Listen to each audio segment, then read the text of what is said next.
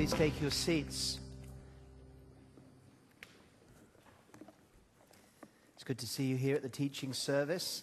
And as Gabriel said, uh, we're nearly coming to the end of this series, What If Jesus Had Never Been Born? The Positive Impact of Christianity in History. And today we're going to look at uh, an introduction to Christianity's contribution to civil liberty. And then next week, we are going to finish by looking at Christianity's contribution to morals and family life, how the gospel can transform societies and transform situations. So that's where we're going to finish. But if you have your revival times in front of you, you might like to turn to, I think it's page, page four, and you can see that we are gearing up for a new series starting a week on Sunday. We're going to be spending six weeks looking at the greatest sermon ever preached. Unfortunately, it wasn't one of mine, but it was the Lord's, the Sermon on the Mount.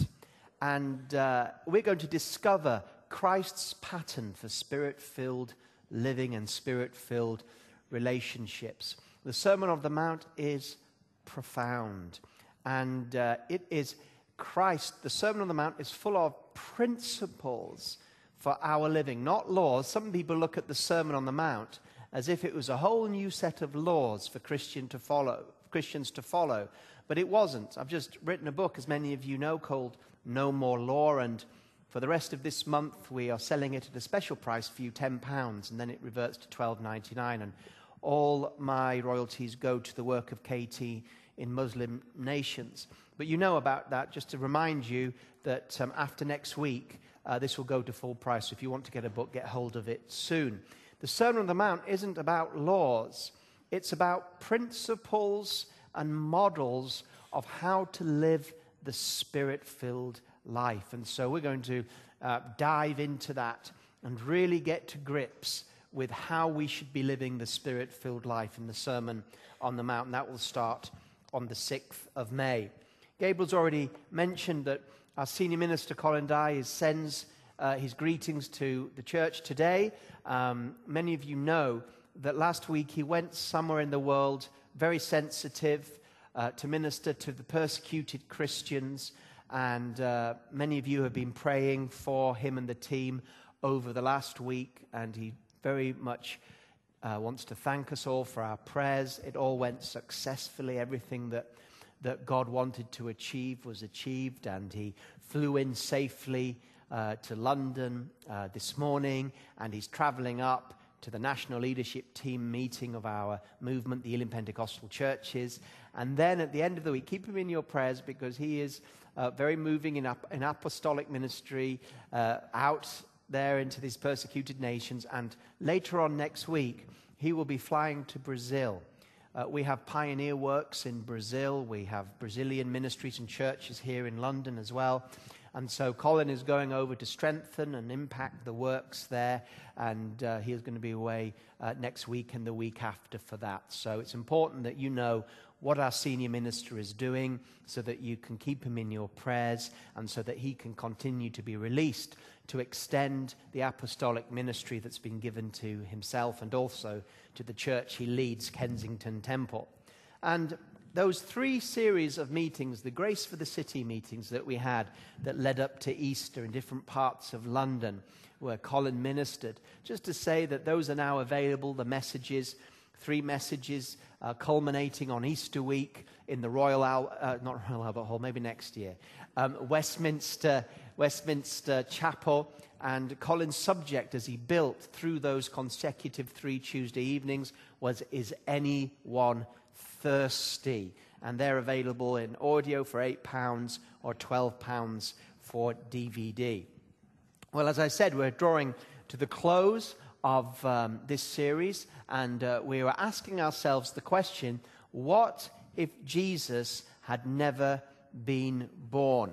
And the subjects that we have been looking at, if I can just recap, because if you missed any of them, as with all our Sunday sermons, you can always go on our website and the media page on kensingtontemple.org, and you can always go back to uh, sermons that have been preached before. And um, we were asking ourselves the question if Jesus had never been born, how would the world be different than it is today? And I was saying that there's a lot of people that take Christ and Christianity and its influence on the world throughout history for granted. Some of them take it for granted, some, some of them dismiss it. I mean, we had all these secular prophets prophesying that we're in a post Christian nation and that really what we need is less of Christianity in society and more of atheism. And people are saying, Oh, you Christians, you just keep your faith to yourself, thank you very much, behind closed doors. You've got nothing to offer us.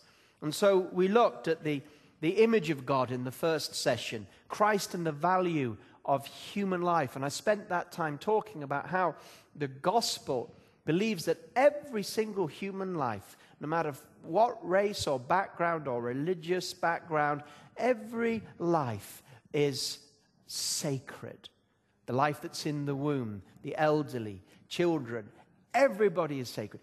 Everybody is equal before the eyes of God, and that God so loves human beings that he became one himself. If there was just one human being on the earth, he'd have still died for them. And we looked at how that belief changed societies and nations and histories to the place wherein nations that have been heavily influenced by Christianity, the, the, the, the, the view of, of human worth has has just increased, whereas you go to nations that, that aren't and you, you see terrible human uh, tragedies and lack of respect for life. Then we moved on to look at Christ's message for the poor and how Christ brought a message. And the first people he wanted to hear that message were the poor. He spent his time reaching out to those on the edges of society, the prostitutes and the lepers and all those that, that were just pushed aside by mainstream society, Jesus made those his primary targets for his love. And that through the church history, again, you can go back to this, I'm just recapping. Through church history, we find that, that the love of the poor, the ministry to the poor, was at the heart of the gospel message. We then looked at education for everyone, Christ taught everybody indiscriminately. He taught women, he taught children, he taught anybody that would listen to him. And the values of education through the monastic systems and the universities set up by the church, right through today, how Christianity and the message of Christ, the greatest teacher that ever lived, has influenced the world for good. And so here we are today freedom for all, Christians, Christianity's contribution to civil liberties. And so, when we talk about this, what if Jesus had never been born? Well, I always say if you want to get an indication of what the world would be like if Jesus hadn't been born, spend a little bit of time looking at non Christian nations. And you'll get a flavor of what it's like to have no influence of Christ. So spend a little bit of time looking at Saudi Arabia. Spend a little bit of time looking at communist China, although, of course, thank God, God is changing China with a great revival that's yet to hit the society and the government, but it's coming. Often, when a revival comes, you see, when a revival hits, there's usually a delay. In my first book that I wrote, uh, Land of Hope and Glory, I go through the different revivals in British history. And you often see that there is a revival, and then once there's a revival, there's a little bit of a time lag as the new generation comes through, and then society begins to change. I mean, William Wilberforce, who uh, was the main driving force with the church behind the abolition of slavery in England, he was born again in the Methodist revival. And so when the Methodist revival came to Britain, in the 1700s, Britain was in a terrible, godless mess. And when the Methodist revival came and hit, so many people were getting saved, but it was in the next generation it was 20, 30, 40, 50, 60, 70 years after that great revival that we saw some of the most remarkable Christian influence in the 1800s when it came to feeding the poor and, and helping the poor and the Salvation Army and all these, all these things, education for everyone, all these things came out of revival. You know the most important thing that we can do to change society? Win souls. Preach the message you must be born again. Because we can petition government all we like and tell do this, do that, be Christian, be the other. But in the end, when we have a wave of people coming to Christ, what will happen as the multitudes come to Christ? They will begin to fill the places in government. They will begin to fill the places of influence and they will take their Christianity with them. There's a time lag from that.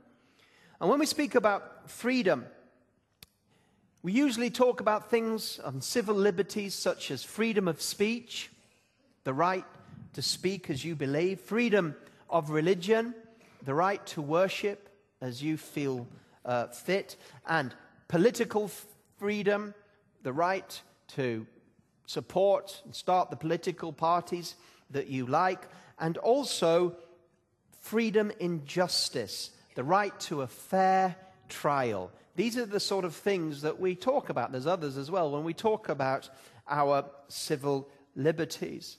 And often there is a great deal of confusion in nations that have been forged with the Christian message, even if they are uh, backsliding from that message. Usually there is a great deal of misunderstanding by these Christian nations when they look at other non Christian nations and assume that they would value freedom as much as we do. A classic example in point is the Arab Spring. Do you remember the Arab Spring?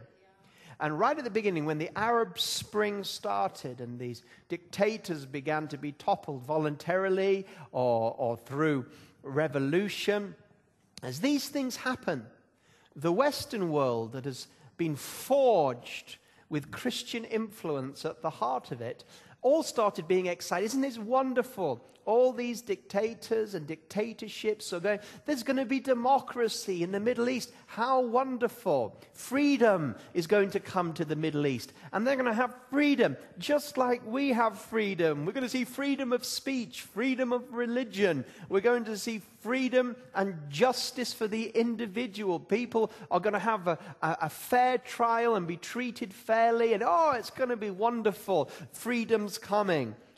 But it didn't, did it? Not in the way that people thought.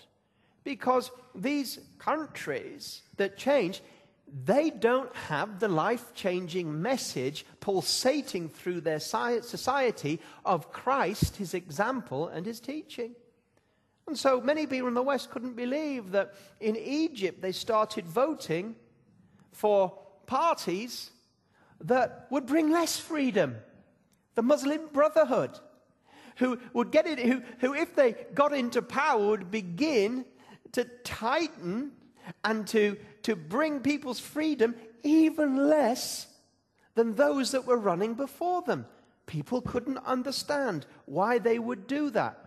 Well, it's because the message of the gospel is a message of freedom. Whom the Son sets free is free indeed. I mean, can you imagine? We, we do take our freedoms for granted. And unfortunately, our freedoms, as the nations in the West turn away from Christianity, our freedoms are getting less and less and less. But still, we have great freedoms. On the news, there can be discussion about this, that, and the other. We can criticize our, our government. It's incredible when you can listen to the radio and you can hear people criticizing the government. We take that for granted, but I know that some people here today from other countries, and you think you have no idea. Come back to my country, you make a criticism, we won't be seeing you for a long while. But when you're brought up in, the, in these things, you take this for granted. And you know what? When you take things for granted, they're usually taken away from you. If you take things for granted, then usually they, they, what you don't value ends up being taken away from you. I mean, you, can you imagine on the TV shows in Saudi Arabia, um, people um, criticizing the government? Can you imagine on the TV shows in Saudi Arabia, Arabia a discussion show on whether Muhammad was the prophet or not? Absolutely no way. Can you imagine TV stations in places like China where uh, they can criticize the government and hold the government to account through the newspapers? No. I mean, we think of individuals like Salman Rushdie. Do you remember him? He's been hiding a long time. Because when he wrote that book on the satanic verses, and I read that book, it wasn't that good. It wasn't that good. I remember reading at university, thinking if, if, if people in Islam, extremists, want to kill him, it must be a decent book. And I read it, and it was a bit garbled. And just because of one reference to verses written, so called satanic verses written by Satan himself in the Quran, just because of that one reference, he still today, 20 odd years, more than that, no, 25 odd years later, he's still under a death sentence. So much for freedom of speech, civil liberties. Now, now, Jesus is the ultimate promoter of civil liberties. And the heart of the Christian message is the gospel invitation. The gospel invitation. The gospel is an invitation, and you can voluntarily accept the invitation of the gospel, or you can deny the invitation of the gospel. It's up to you. The Bible preaches there'll be eternal consequences to your decision, but it gives you the right to accept or reject the gospel. That's all we want to do. We want to preach the gospel and give the gospel invitation to every man, woman, and child in the world. But if they say no, we're not going to twist their arm until they say yes. Do you know that's the heart of the Christian message that, that recognizes the human right to reject the message of God? Yes, we say there are consequences. But you think of, of um, other religions like Islam, for example. Islam won't take no for an answer. Right there in the Quran, it won't take no for an answer. And you think about societies that are Islamic and the persecution right now in places like northern Nigeria, the Islamic strongholds of northern Nigeria, they don't want Christians there. They don't want freedom of other religions, and, they're going, and as much as they can, those that follow the teachings of the Quran, there's many lovely Muslims, of course, that would, would never do that, but we're talking about followers of the Quran and the Hadiths. That's what we're talking about, not someone who calls themselves a Muslim. There's many Christians that do things in the name of Christian that aren't authentic, aren't authentic in the New Testament. But the authentic followers of Muhammad, they don't want any other religions or any other freedoms around them, and they're willing to force and take away people's liberties, burn churches, shut down uh, Christian homes, in order to impose their religion, because their religion teaches them in the Quran that you can subject people to Quran. If, if, if you give them, the, first of all, you bring them the message of the Quran and the message of the Muhammad, and you give them an opportunity to accept. If they don't accept, you are then free to subjugate and force them to, uh, to accept. And if they still don't accept, the, the best scenario is that you're persecuted. The worst scenario is that you're wiped out. This is the teaching of Muhammad. This is the teaching of the Quran and the Hadiths. So there is a great difference between many of the religions. Now, I know that in the past, people claiming to be Christians have also persecuted the Jews. There was horrendous persecution of the Jewish people in the Middle Ages by the church. But what I'm talking about is the influence of Christ and authentic New Testament teaching. So when come, someone comes and tells me, well, what about uh, the persecution of the Jews in the Middle Ages, where the Christians persecuted, and, and, and, and in Britain, the Jews were expelled from Britain. And they'd say, well, what about that? I said, that, that has nothing to do with New Testament Christianity. Jesus and his followers and his authentic followers would never, ever persecute others for their own belief. The people that did that were acting not according to this book. Okay, this book, the New Testament, holds everybody to account. You call yourself a Christian? Let's see if what you're doing is New Testament. because we're not standing up for those that don't stand up for the New Testament, but we ourselves are prepared to change our actions according to the example of Christ in the New Testament. So I'm aware there's been terrible things done in the name of Christianity. I mean, Roman Catholicism in the past has banned Protestantism, but Protestants have banned Catholics. And Catholics have burnt Protestants, and Protestants have burnt Catholics, and Protestants have, have, have, persecuted one another. All these things totally opposing the New Testament principles of freedom and liberty of a human being to choose to follow Jesus or not. Can you imagine Jesus saying, Come and follow me? And some people saying no, and then him getting out his sword and putting it in the chest and saying, You will follow me. I mean, we're laughing because it's so preposterous. It's so opposite that Jesus did. Jesus said to the rich man, Sell your possessions and come and follow me. And the rich man shook his head. He was sorry. And Christ said, It's your decision. You follow me if you want, or you don't follow me. And this is important because it's taken a while over the centuries for the, for the incredible revolutionary message of Jesus to actually penetrate even so called Christian societies. Jesus' message was so ahead of history I mean, even now we're still coming to terms with the radical teaching of Jesus. Even now we're still saying, you know, we've got so much to learn about what love means, so much to learn about the fruit of the Spirit. Jesus' message is revolutionary. It took, it took society centuries to grasp what he was saying. Even Christian societies, it took them a lot of time to grasp what Jesus was saying and, and his values. Galatians 3, verse 28. There is no Jew or Greek or slave, nor free, nor male, nor female. We're all one in Christ. In other words, Christ, when he looks out, he sees everybody as unique, f- free, and worthy. You know, uh, the seeds of the destruction of slavery were there in the New Testament. To say there's neither free or slave in Christ is an incredible thing to say.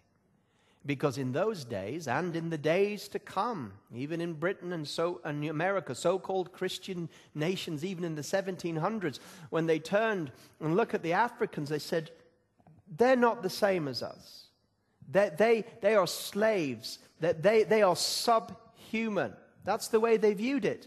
But they hadn't read their New Testaments that said that all men are created equal in the sight of God, whatever race or, or, or background. And Paul and Jesus recognized this right from the beginning. I mean, even that small letter to Philemon, what a wonderful thing. When a runaway slave had run away, Paul sent him back and said, Receive him back, but not as a slave, receive him back as a brother. These types of seeds of freedom and liberty were so revolutionary, as I've said, it's taken centuries. And even now, we're still trying to grasp the unique and revolutionary message and example of, of, of Jesus.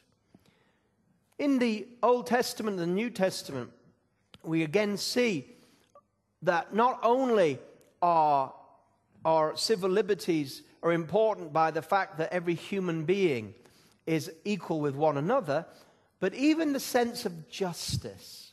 You know, even in the Old Testament, even in, in the Mosaic law, the law said that you can't bring a charge against anybody without at least having two witnesses. Deuteronomy 19:16. Now you might say, well, so what? That is a huge step in individual justice. Because often we found in history that where there's been totalitarian governments or dictators or kings that rule autocratically, that one of the first things that, that goes is your right to a fair trial. Again, some of you from nations that, that aren't as free as so called free nations will know that you can't be sure that you'll have a free trial. That someone can bring accusations against you and for weeks, months, even years, you can wait without even having a proper trial. But in the Mosaic law, it recognized that before you can bring someone to court, you've got, you've got to have evidence. You've got to have testimony. Even, and in the New Testament, we know that even in the church, it was something had to be established between two or three. And so, this principle of fairness and justice is something that we find with Jesus and the gospel that people have a right to be treated fairly. I know that some of the things that I'm saying today, if you've been brought up in England, you'll be saying, Yeah, of course. Yeah, what's the big deal? Yeah, yeah, what's the big deal? But if you begin to look at what's going around around the world, you will realize that what I'm talking about in many nations would be revolutionary. The idea of a fair trial, the idea of a transparent justice system that, it was set, that itself is open to critique, the idea that a government itself can be held account, or a president or leader themselves can be held to account. These things are Christ's example and the New Testament example as well. Now, in the revival times that you've been given, uh, one of the things I want to talk about today is in an article by uh, our senior minister Colin on um, page six and seven, when politicians cross the line. Now, this article will really help me today if you can read it afterwards because in it, Colin talks about church and state and the relationship between politicians and different religions. And, and, and, this is important today because when you get Ken Livingstone going around saying that if he's elected, vote for me, he says, and I will make London a beacon of Islam to the world. We have to say, how does this work when politicians do these things? And his quote is in the article. And so you can read that, read that for yourself. When David Cameron starts making pronouncements on what the church should believe about marriage and who can get married, and tells us to preach morals, and then goes and, att- and is attempting to uh, dismantle one of the most important uh, moral institutions of society, marriage between man and woman, to demolish it, to demolish it, to demolish biblical marriage. We have to ask ourselves what is the relationship between church and state? And Colin does a, a, wonderful job in, in that and brings it right home to what's happening in society today in all parties, not one or the other, but all of them. And I want to make this clear to you because it's going to help you understanding about civil liberties because this is to do with government. And we see in past history that when religion and the government become one, trouble starts to happen. Trouble starts to happen. Even in the Christian history, when, when Roman Catholicism became in charge of kings and regions, trouble happened. The same with, with, with, the, uh, the Church of England, when that, when that became the state church under Henry VIII, trouble happened. When Cromwell overthrew the king, and now Puritanism became almost, well, in all but name, the church state. Trouble happened. People's rights were violated. What is the link between church and state? Well, I'd like you, please, to come with me to Matthew chapter two, 22, verse 21. Matthew chapter 22, verse 21.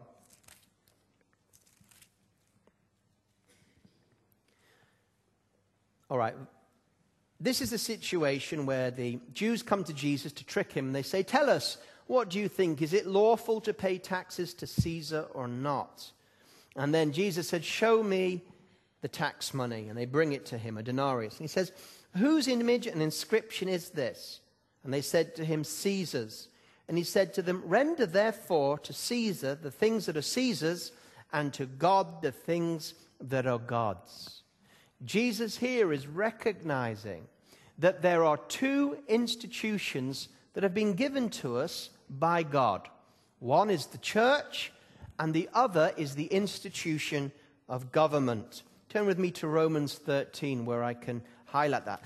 Sometimes Christians don't realize that. They, they think that God gave us the church, but He also is behind government. Not that every government is godly, but then not every church is godly either, is it?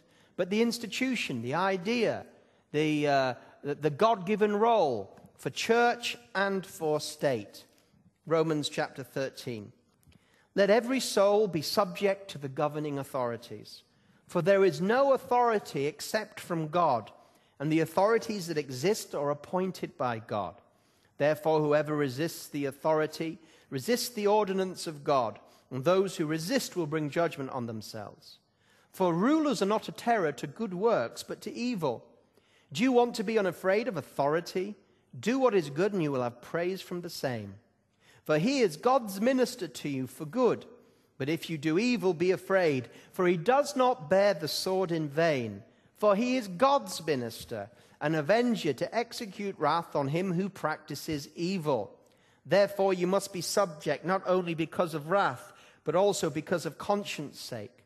For because of this, you also pay taxes, for they are God's ministers, attending continually to this very thing.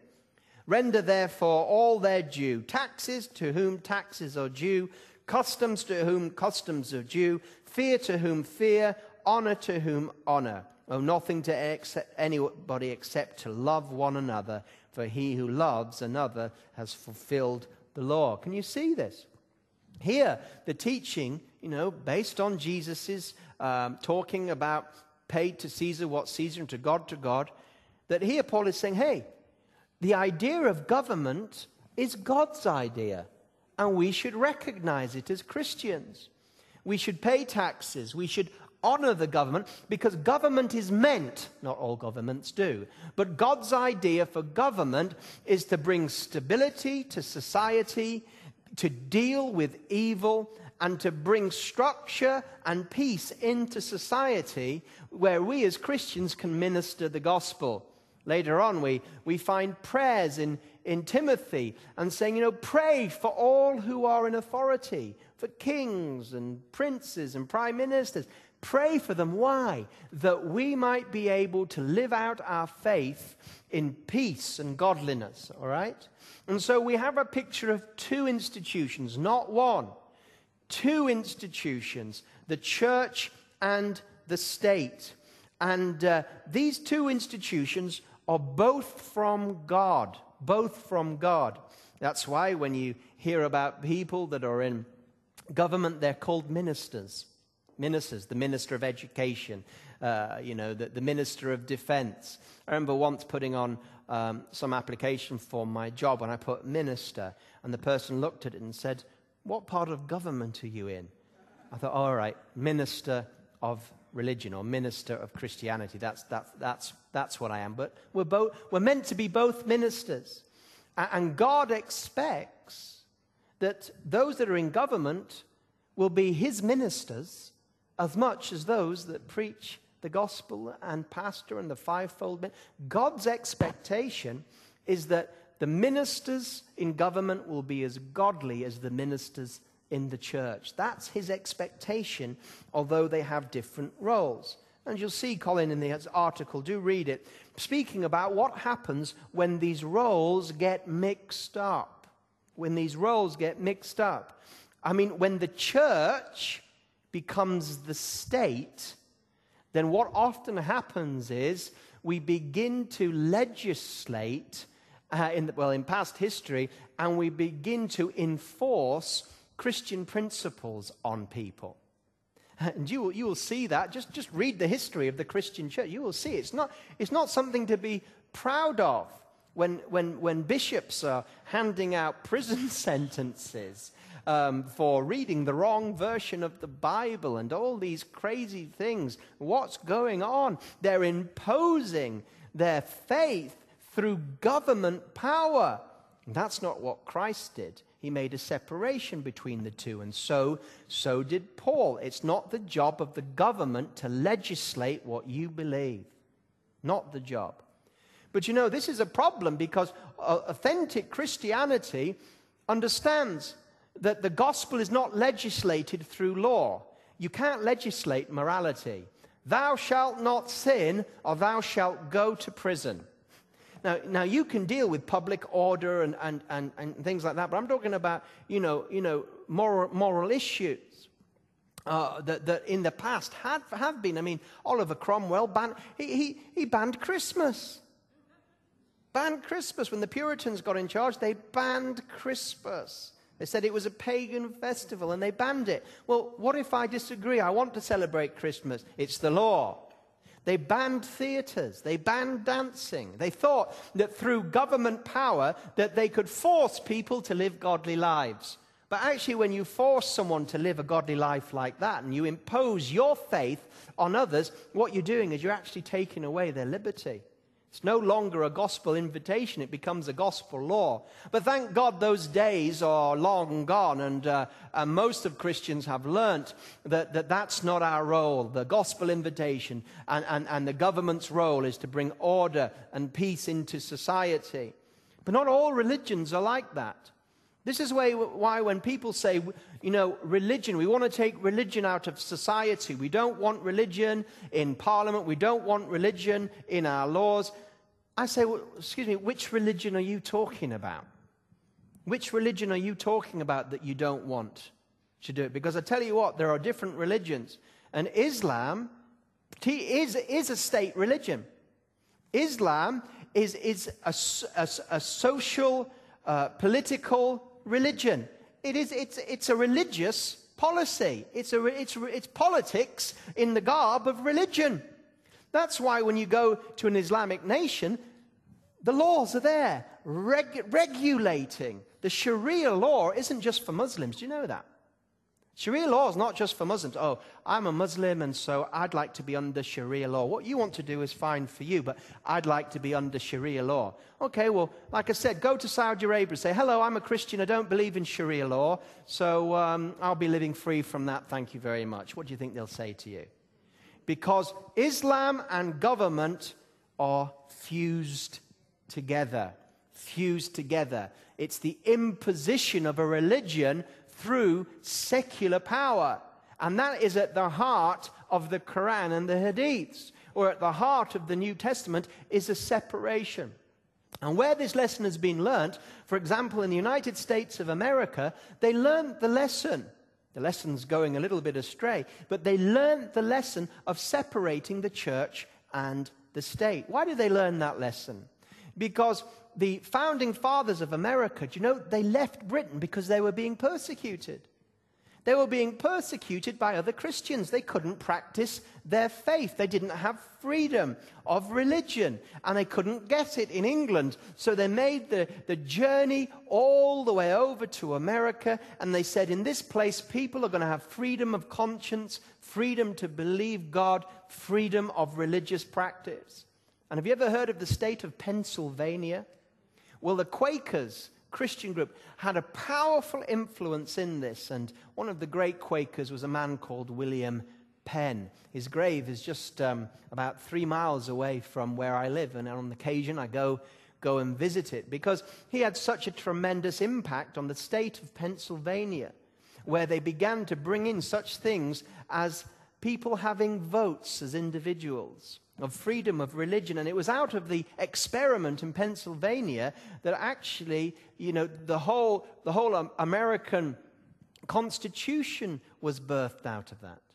And when the American Constitution was born, the majority of people, the vast majority of people that devised that were Christians. And their idea was is that we'll have the state and the state will keep order.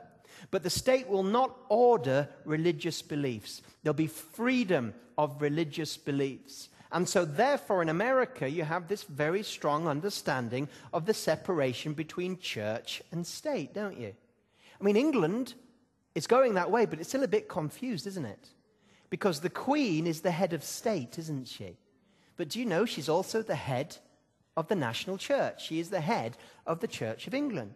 Even to this day, we have Church of England bishops that sit in the House of Lords that have political power. Did you know that? And that's still something from the past. But the Americans said, no, we're going to separate them. And the idea was, was, was that they would separate the church and the state. And it wasn't that, it, it was, that, it was that you would have uh, the church and state was separated so that you could have freedom of religion. But today, people are using that to try and be free of religion. So when you see what's going on in America today, you have people that want to drive out prayers from schools. You've heard all of this, haven't you? They don't want the Ten Commandments on uh, uh, uh, um, in courts. They want to drive out prayer groups. They don't want these, these secularists. They don't want Christianity in school at the, at the moment. And so they're saying, we don't want religion in state. So, so in their view, they're using the state to get rid of religion when actually it was formed to preserve people's faith. So when we talk about freedoms, we have to say that freedoms in different religions can be very, very different. A Christian influenced nation will always give freedom to other religions. But there are religions today that, if they're given power, they will take freedoms away. All religions are not the same. All religions do not accept the freedom of other religions to accept, to, to, to exist. Christianity does, many of the other religions, and especially Islam, just look at the world and what Islam does when it's in charge or it's the majority. Islam does not recognize the right of Christianity to flourish in freedom. It's part of its very reason of being, okay? And so, as we finish today, I've just brought some thoughts to you, really. These are just introductory things, but we have to wake up. We have to wake up and we have to stand up for the Christian faith and say it is not like other faiths. And people in the secularists, these atheists who, are, who, who have their own style of faith, their own faith. And we looked at that when I looked at it before this series, we looked at secular faith. All these people that don't believe in, in, in religion, they say, well, there's religion on that side, and then there's reason and secular and atheism. And, and we looked at how misguided they are and how it's time to challenge the tenets of their faith. Because if you don't believe in God, that has a profound effect on your politics and your policy.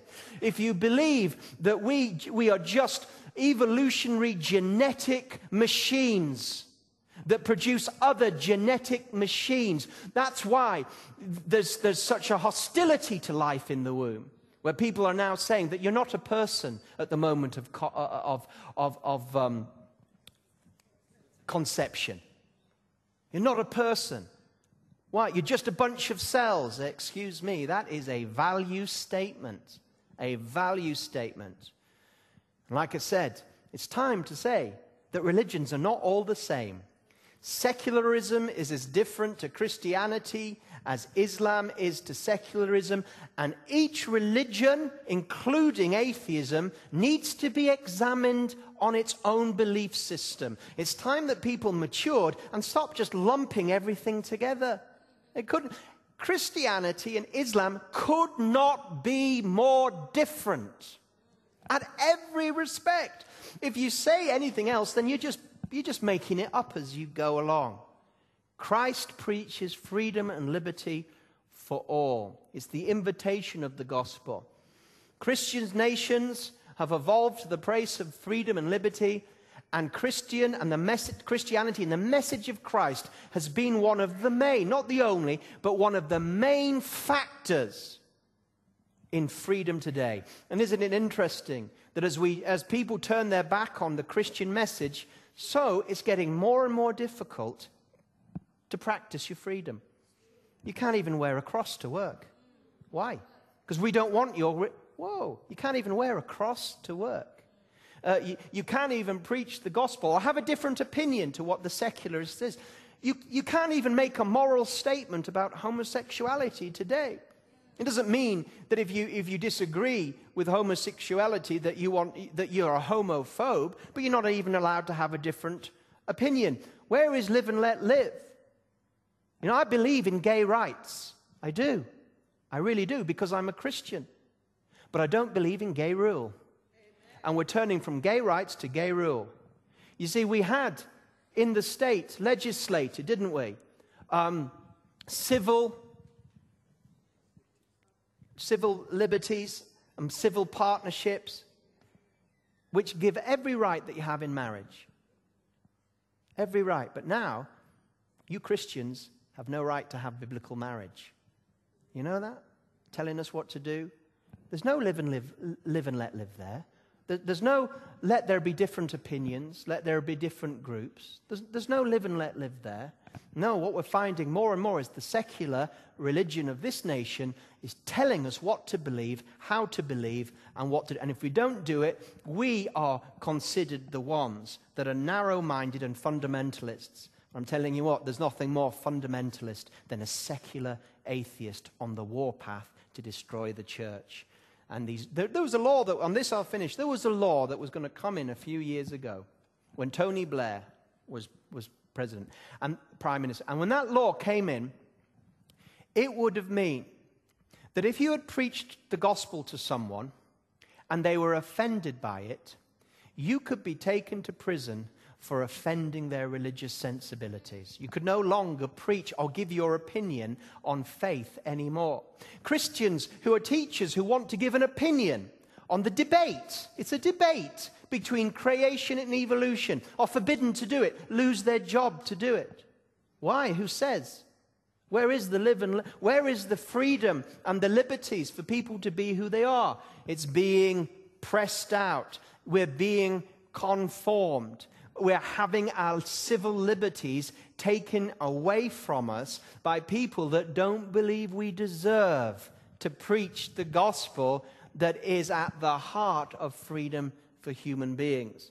I'm raising the issues today. This isn't, this isn't uh, uh, you know, I, I, I taught this a lot more in our apologetics course, but these sessions here, I'm not here to answer all the questions. I'm here to raise some issues for us to think about it.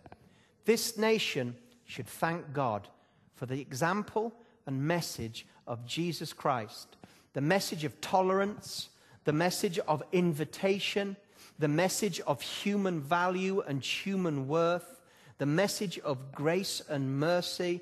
This nation should be thankful for that. And, and we should be allowed to preach this message in the marketplace let, let us all be in the marketplace. Let every religion and sect, let's all go to the marketplace. Let's all have the equal opportunities to preach our faith. But let's not rob each other of it either. In the name of Jesus. Amen. God bless you.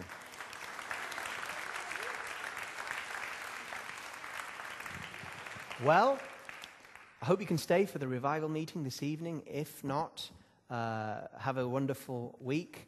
And. Um, don't forget, next week is the last in this series, and then we're going to be spending some time. We're going to shift from looking at society and things. We're going to go right back into the Word of God and the Sermon on the Mount, and we're going to walk through that sermon, that life changing sermon together. God bless you.